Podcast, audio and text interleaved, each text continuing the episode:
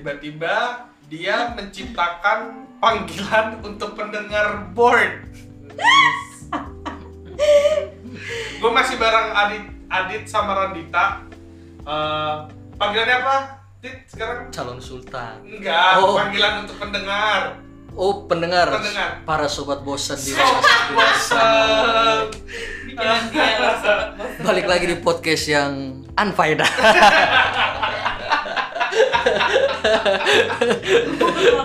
untuk so- untuk sobat bosen yang tahu aja sebenarnya eh, sedikit aja nih. Podcast ini tuh dibuat karena corona karena psbb Betul. mau pusing mau ngapain? Pusing. jadi ya nama podcastnya juga kan bosen kan? Iya, ya bosen. udahlah. Ya memang emang up- berawal dari kebosanan, kebosanan itu kita.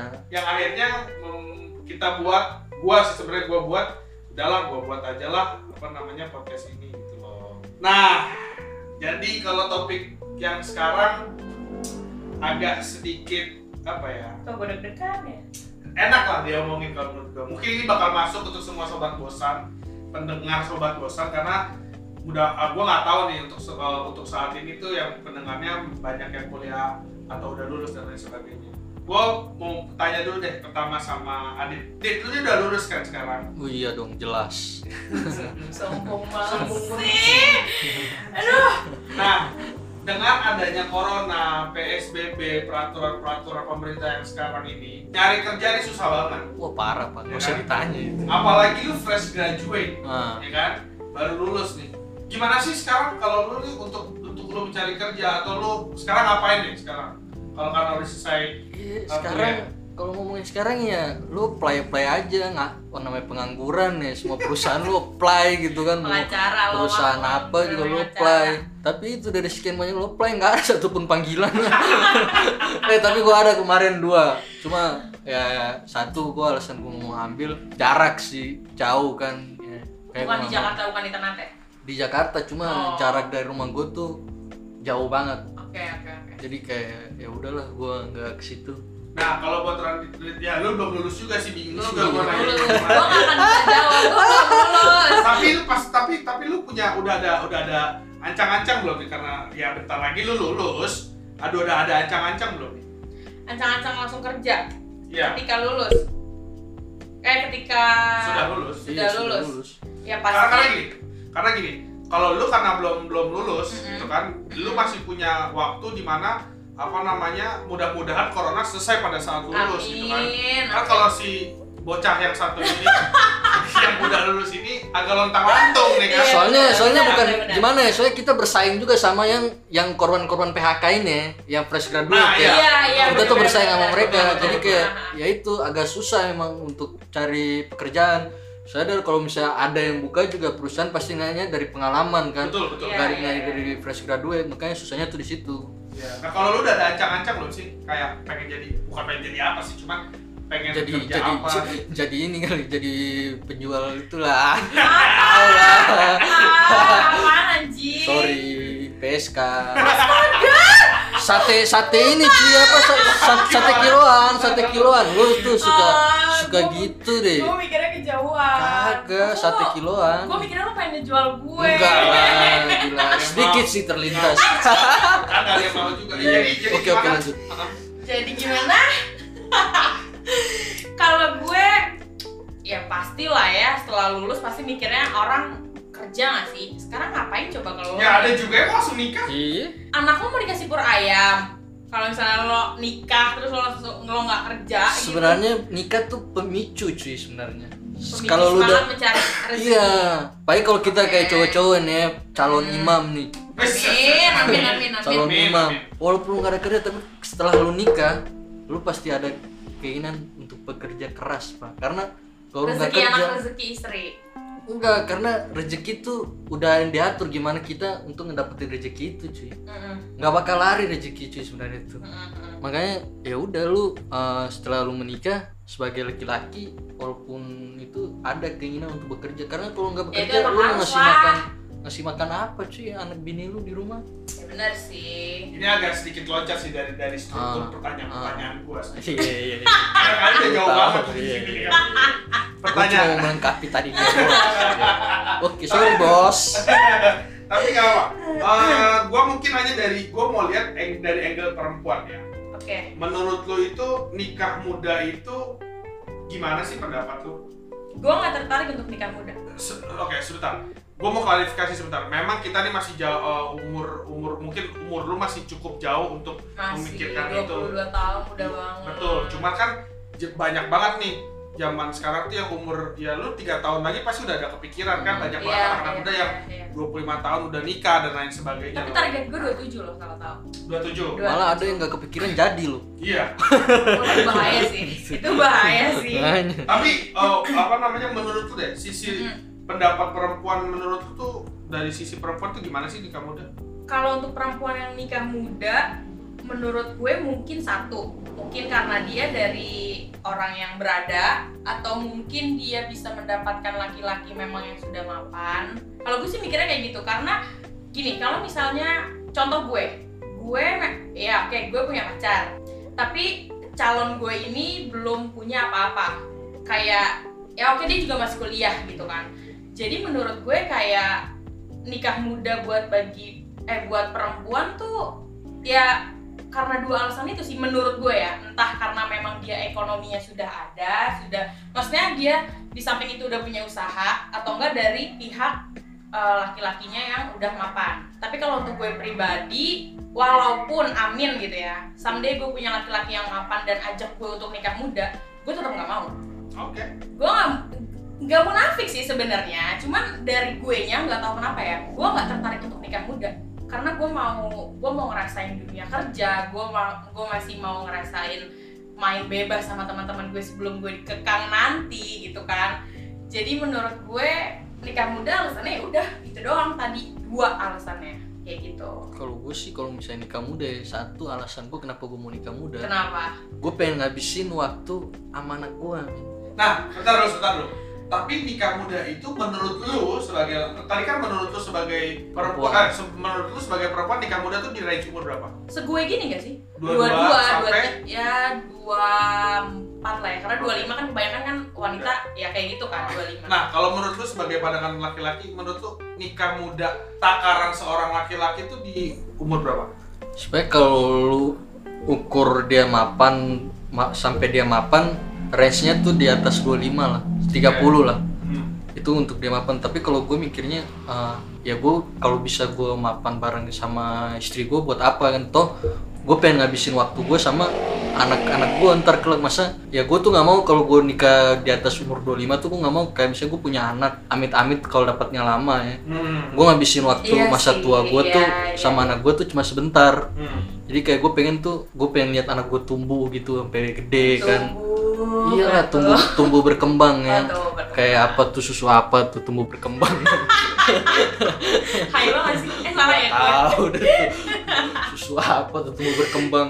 Sebelah kiri apa kanan? Gue bingung. Ih, ada gue iya kan tumbuh Um, berkembang it's a good good insight. Maksud gue gue ja, bukan jarang sih selama ini eh, gue bertolak belakang dengan lo nih gue bukan berarti gue eh, tidak setuju dengan nikah muda enggak. Ah. Gue sih itu sih ya itu hak semua orang terserah Iya, gitu. Eh, apa namanya kalau gue lebih memikirkan itu mungkin agak sedikit sama kayak Radita sih. Kalau gue memikirnya kayak gue gak kepikiran sih waktu apa eh, nikah muda. Cuman gue merasa bahwa ini adalah nikah itu adalah sebuah kewajiban dan sebuah amal buat gue Iya. gitu loh. Apa namanya ya terdiri dari dosa dan lain sebagainya Ah. lah ya. Betul. Nah kalau gue di situ sih pemikiran gue gitu nah ngomongin masalah nikah muda gue jadi berpikiran gini. Eh, lu sudah menikah lu punya anak nih di umur yang cukup muda. Kayak lu tadi lu bilang lu pengen Ah. punya lu berarti setuju dong? Setuju gue kenapa dengan itu?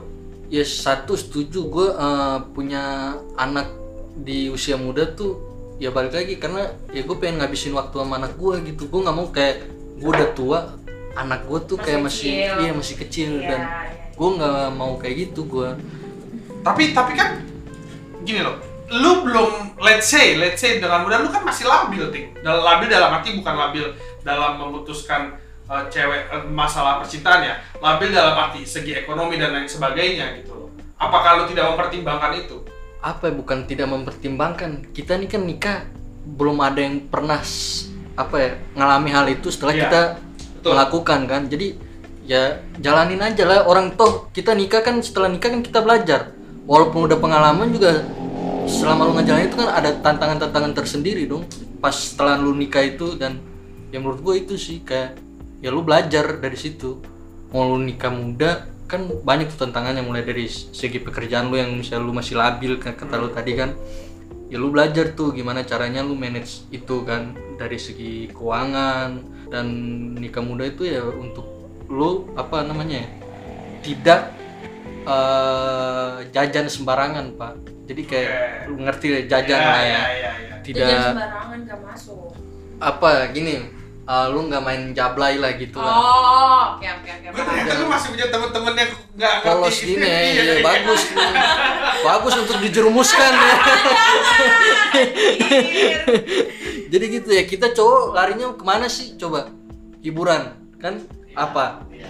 ujungnya pasti kan cewek-cewek juga kan wanita selingkuh segala macam. Nah gue tuh nggak mau karena ya balik gue orangnya berprinsip pak. Kalau gue udah jalanin saya nikah di Al-Quran di agama gue juga dis- diminta untuk sekali kan seumur hidup lu. Dan gue akan jalanin itu. Gue usahakan sebagai mungkin gue nikah cuma sekali pak. Hmm. dan gue nggak mau sampai berlebihan. Lu itu di- nggak mau Kalau misalnya lu dari sisi perempuan lah, lu tuh kalau misalkan nikah pengen buru-buru punya anak gak sih? Di saat nikah muda apa enggak? Yang ya pokoknya setelah nikah lah, let's say. Kalau mungkin gue memang di umur yang gue targetkan di 27 sampai 30 lah. Pokoknya gue maksimal tuh 30. Hmm. Itu udah pasti gue langsung bikin eh, bikin anak maksudnya. Bikin. Ah, iya iya nggak Program. mungkin lah, nggak mungkin kan. Tiba-tiba lu tidur jadi gitu mungkin Iya. ada prosesnya Iya. kan Oh iya iya udah ronde-ronde gitu kan. foreplay dulu lah Eh, Nggak mungkin lu program juga kan? Eh, mungkin gue akan langsung sih. Gue nggak akan mau menunda-nunda karena satu, gue aja menikah udah di umur segitu. Yang menurut orang-orang mungkin gitu kan, kalau tua banget sih nikah 27 Hmm. atau mungkin nanti amit-amitnya gue beneran di 30 nikahnya? Ya gue pasti kasihan lah. Maksudnya kayak kalau misalnya gue menunda-nunda gue masih gue masih asik sama dunia gue gitu kan ya gue juga pasti mikirin anak gue. Gue nggak mungkin dong. Maksudnya kayak umur gue tuh akan berbeda sangat jauh gitu sama anak gue itu nggak enggak sih. Jadi mungkin kalau misalnya gue nanti nikah di umuran segitu ya pasti gue langsung bikin anak. Nggak ada nggak ada nggak ada kata-kata nunda. Karena biar ya masih bisa lah buat main-main gitu kan. Oke, berarti gini, pertanyaan gini lagi. Apakah kalian percaya bahwa banyak anak banyak rezeki?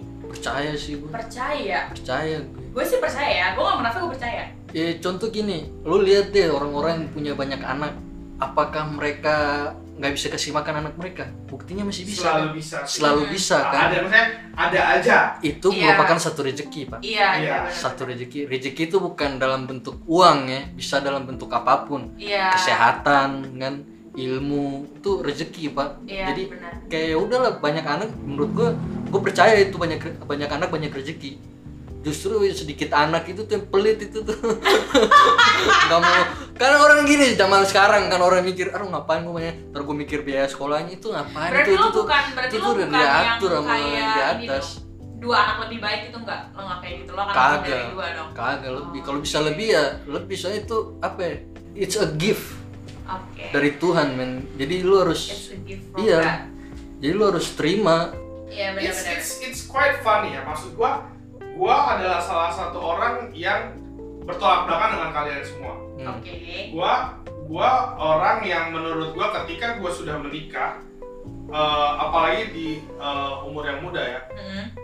gue udah nggak gue belum kepikiran mau punya anak gitu karena gue merasakan betapa susahnya punya anak gitu loh Hmm. iya Gitu iya iya gue percaya dengan uh, lo bilang tadi kayak it's a gift and bla bla bla bla Hmm. cuman maksud gue rationally thinking gimana cuy maksud gue lo punya anak maksud gue anak itu memiliki hak untuk senang dia memiliki hak untuk mendapatkan kelayakan hidup, Iya. kelayakan kesehatan, Iya. kelayakan Pendidikan. sekolah pendidikan dan lain sebagainya.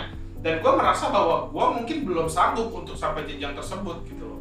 Makanya gue agak bertolak belakang sih. Kalau gue mah gue bukan berarti gue tidak mempercaya bahwa banyak anak berbanyak rezeki, Iya. cuma rationally thinking kayaknya enggak gitu loh iya kalau lu- dengan dengan zaman seperti ini gitu loh. Banyak goals yang belum gue capai. Kalau lu mikirnya kayak gitu ya gue juga pasti mikir kayak gitu. Kayak misalnya zaman sekarang ya lu cari duit tuh susah banget Parah. Dan sekolah-sekolah tuh mahal kan? Parah. Ya balik lagi gue percaya sama agama gue dan semua itu tuh udah diatur lah main di atas gimana Iya sih. kita cara ngedapetinnya. Jadi emang kayak ba- balik lagi pedoman what Pedoman, believe iya. pedoman hidup lu Iya, gitu iya, loh iya. Jadi Ya, kayak- agama kan? Iya, lu nggak mungkin ditinggalin men sama Tuhan lu men lu tuh adanya juga kita yang ninggalin Tuhan. Iya, Aduh. adanya kita sebagai manusia tuh ninggalin Iya, Tuhan kita. iya, Makanya iya. orang-orang kayak kita ini bangsat tau nggak? Udah dikasih hidup, banyak mau lagi anjing lu. nah ngomongin masalah agama Nah, gimana Ya tuh kan? agama? dan pernikahan dan relationship gitu Hmm, loh oke wah. Cinta, cinta, cinta cinta. Indonesia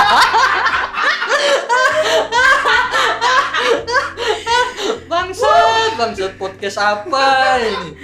Katro. mungkin uh, sobat-sobat bosen juga mungkin ada lah yang akan mengalami hal ini kalian pernah gak sih apa namanya Kok ya? memiliki suatu hubungan atau suka lawan jenis kalian tapi berbeda agama Gua Itu sih. Gue. oh berarti kalian berdua pernah ya gue pengen cerita deh gue pengen dengar cerita kalian deh satu-satu salah Lu duluan. Lu dulu lah. Enggak, laki-laki dulu. Ladies first dong. Enggak mau. Ini contoh orang kayak gini nih, nggak bisa maju nih. oh aduh aduh aduh langsung banget tajam banget Dan gue ya. udah pemikiran dulu gitu. Sebagai calon imam yang baik, oke lah. oh iya iya iya iya iya. Oke, percaya gue lagi mau yang baik. Tadi apa pertanyaan Pak? Maaf. lu apa namanya lu kan uh, apakah lu pernah uh, menjalin sebuah percintaan Oh, beda agama, beda agama. Ya gue pernah, gue waktu itu. gue mau gue mau dengar ceritanya bagaimana soal feelingnya seperti apa dan akhirnya seperti apa sih Ya balik lagi ke apa tergantung orangnya. Ter- Kalau gue sih orangnya kayak gue nggak pernah ngebedain dia mulai mau agama apa, ras apa tuh gue nggak pernah bedain kayak gitu lah. hmm. Cuma balik lagi ke orang kayak misalnya kalau gue sebagai cowok, ceweknya dia nanggapinnya gimana. Biasanya Hmm. kalau cewek kayak gitu, or balik lagi ke orang tuanya. Hmm. nanggapinnya gimana? Nah selama pengalaman gue sih fair fair aja. Yang yang kemarin ditinggal nikah gue kan. Jalan tuh ada kali eh, dua tahun lah, iya dua tahun tuh dari mulai di UPH. Pas gue pindah tuh dia ternyata dijodohin pak sama Sakit orang sih. tuanya pak. jadi UPH-nya UPH ini ternyata banyak cerita loh buat dia Iya. Oh banyak pak. UPH tuh banyak kenangan buat dia ternyata. Kenangan terindah. ah iya iya iya Kalau binus ada terindah tapi banyak kan pahitnya.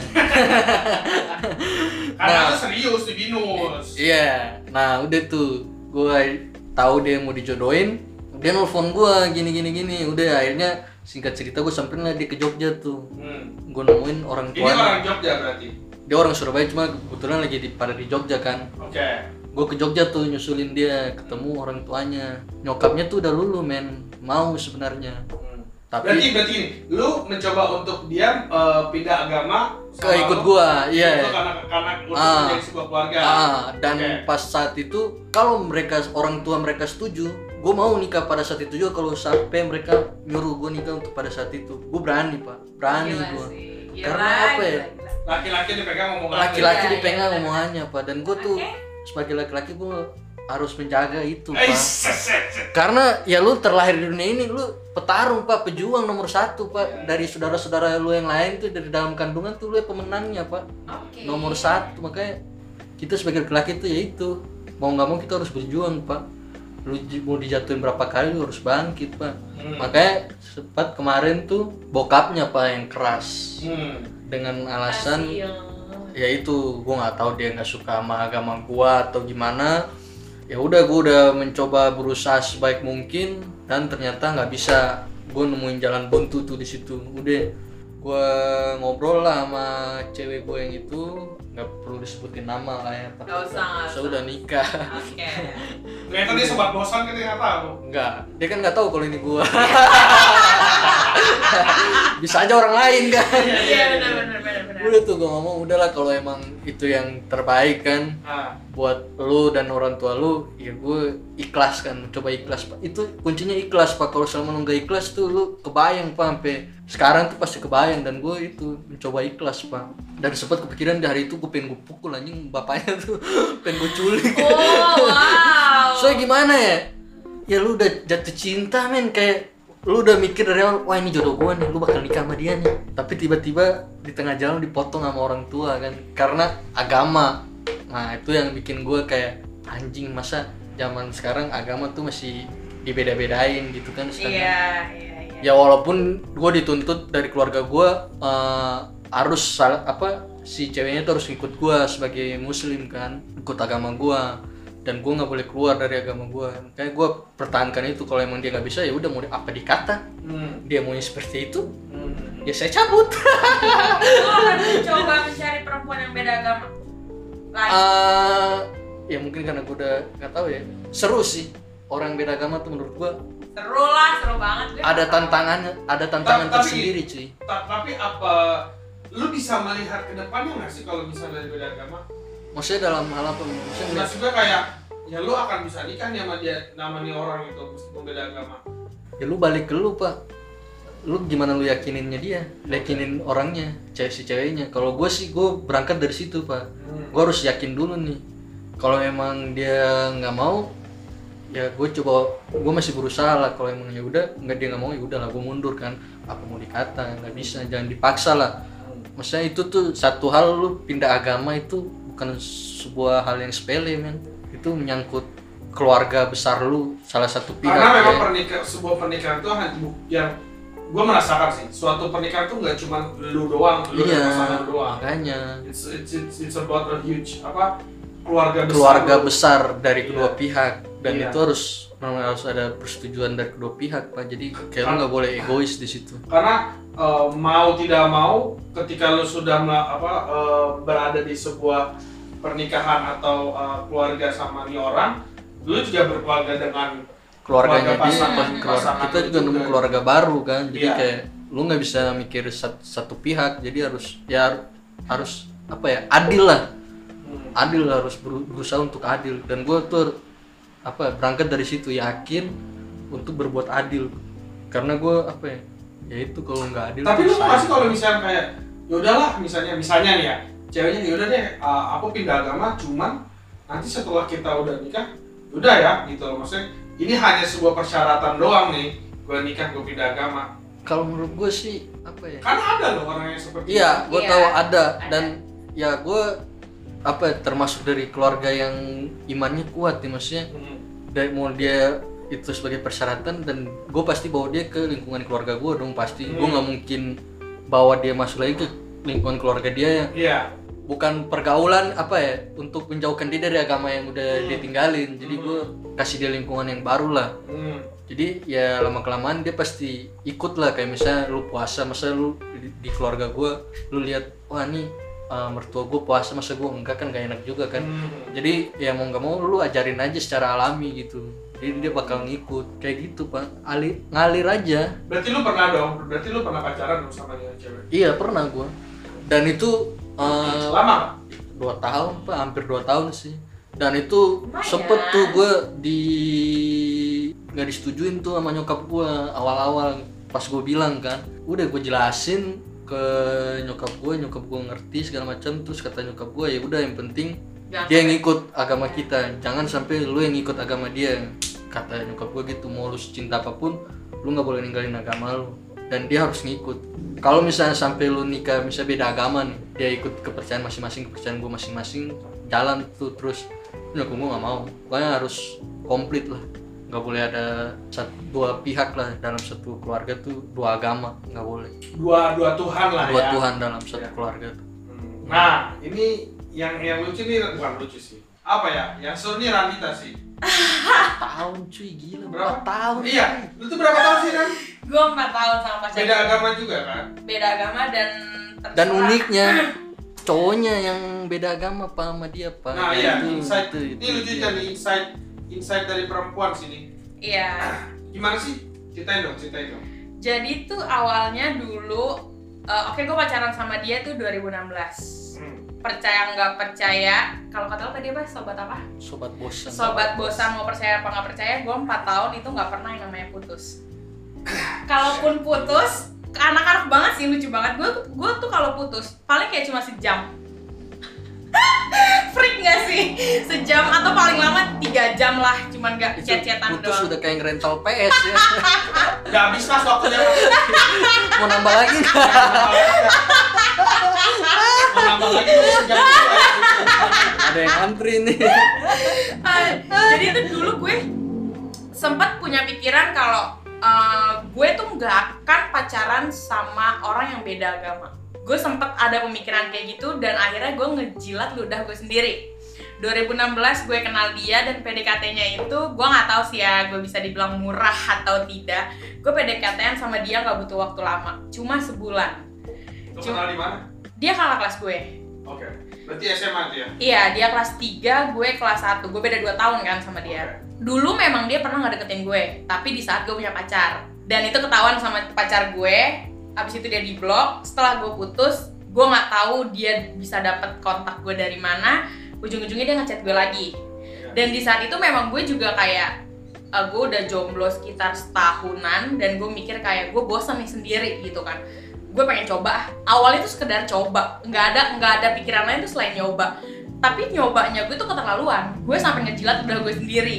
Yang awalnya gue nggak mau pacaran beda agama ujung-ujungnya gue ya kepincut lah ya bahasanya kepincut sama dia ya gue pacaran sama dia empat tahun gue sampai detik ini ya Putus tuh. Putus. Putus nggak? Kan nanya.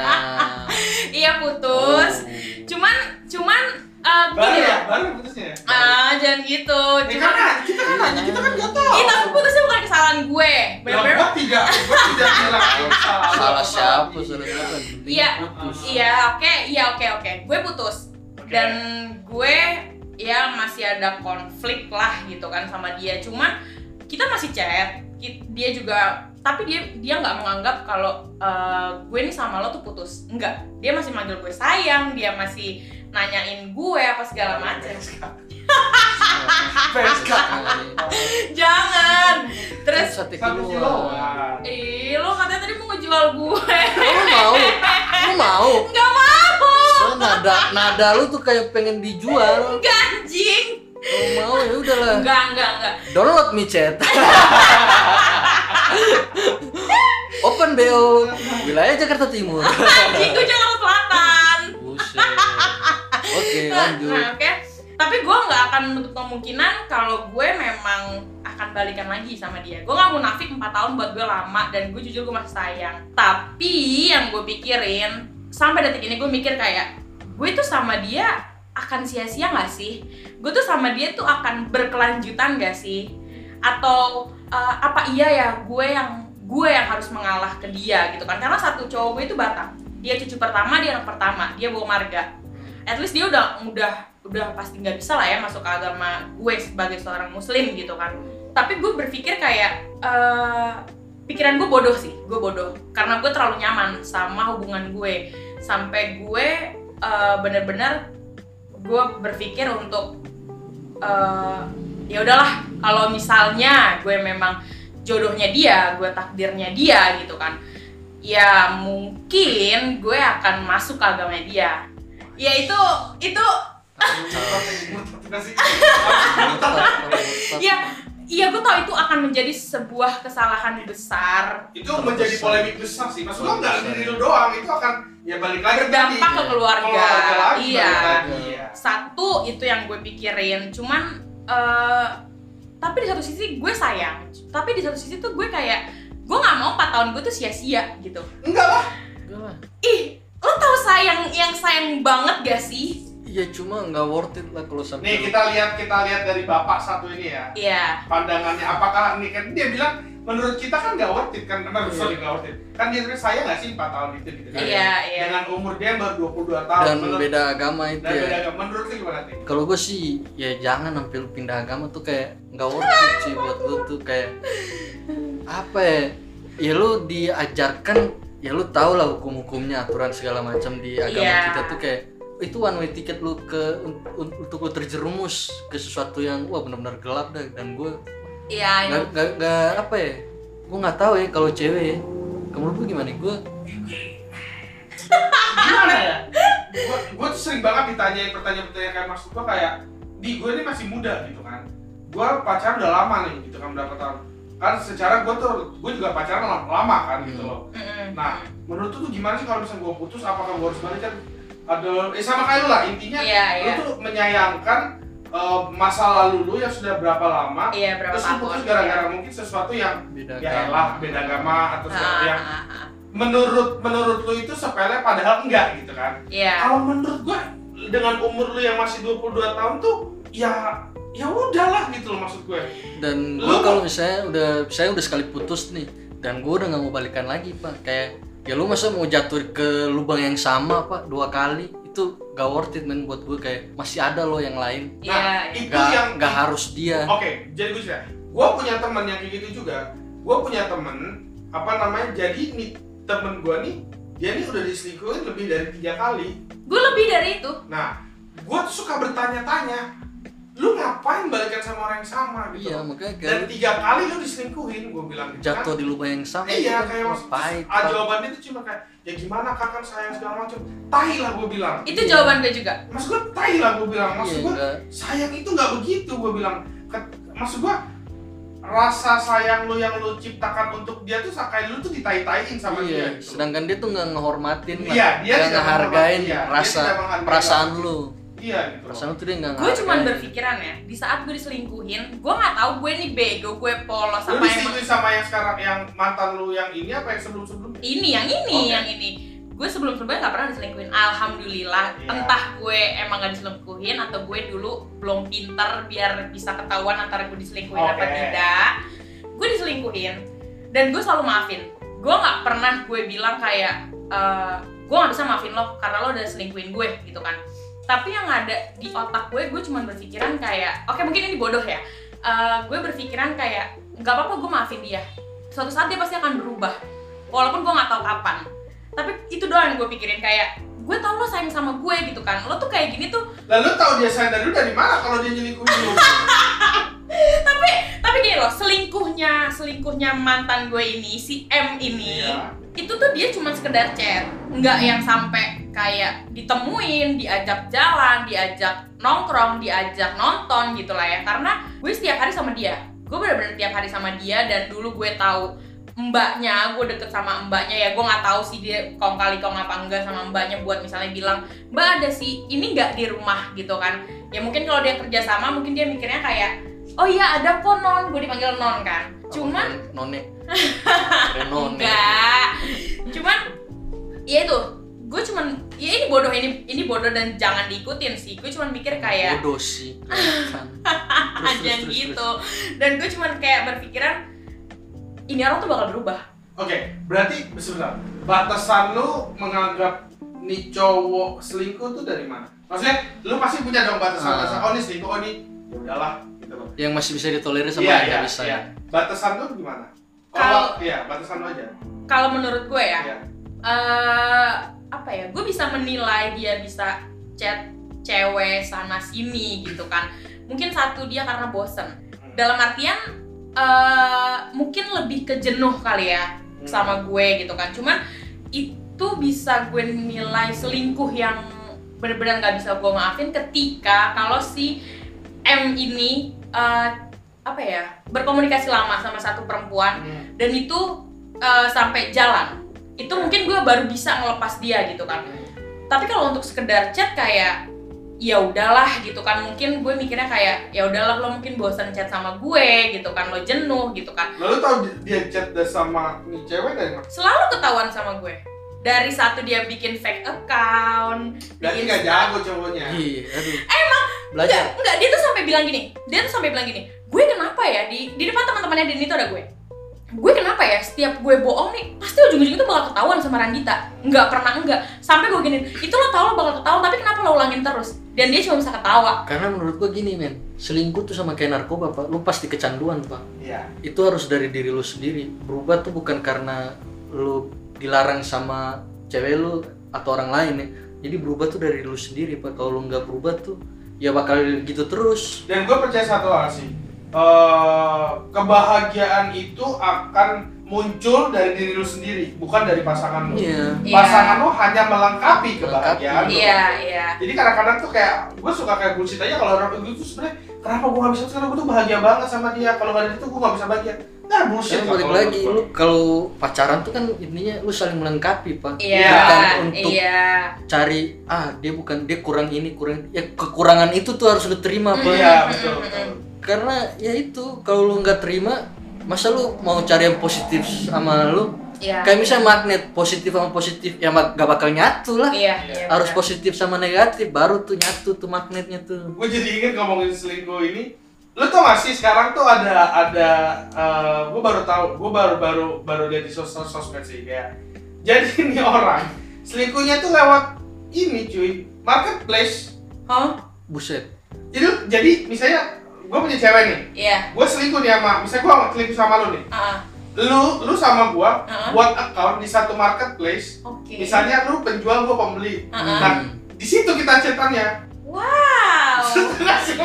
Itu niat sih anjing. gua tuh gak keba gua sampai ngeliat anjing gua bilang ini orang ada aja gua bilang apa itu kalau misalnya orang bodoh nggak tahu wah bo nih. Bo nih orang. Bo nih. Indikasinya kan gitu kan rata-rata Iya, belanjain iya, iya. bo kayak bo tuh temanmu tuh. Itu kocak banget gua sampai kayak anjing gua aja gak ada kepikiran cuy. Masa marketplace ya gua belanja kan? Ah. Iya, iya. gua nanya sama si seller kan lah ini lu selingkuh di di marketplace cuy Itu Itu niat banget sih, Bro. itu parah banget gua bilang.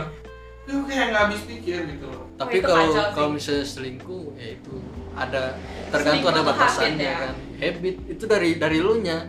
Nggak bisa lu nyuruh pasangan lu untuk ya lu jangan selingkuh. Nggak bisa. Makanya gue tuh sama pasangan gue gue selalu ngasih dia kebebasan.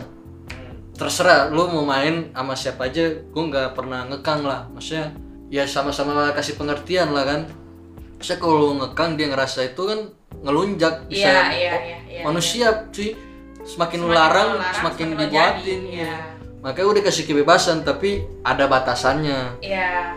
kayak ya udah lu mau jalan sama sini oke gue nggak masalah. Cuma jangan sampai intimate lah jangan sampai in- terlalu intim lah. Nah situ makanya gue ya udahlah.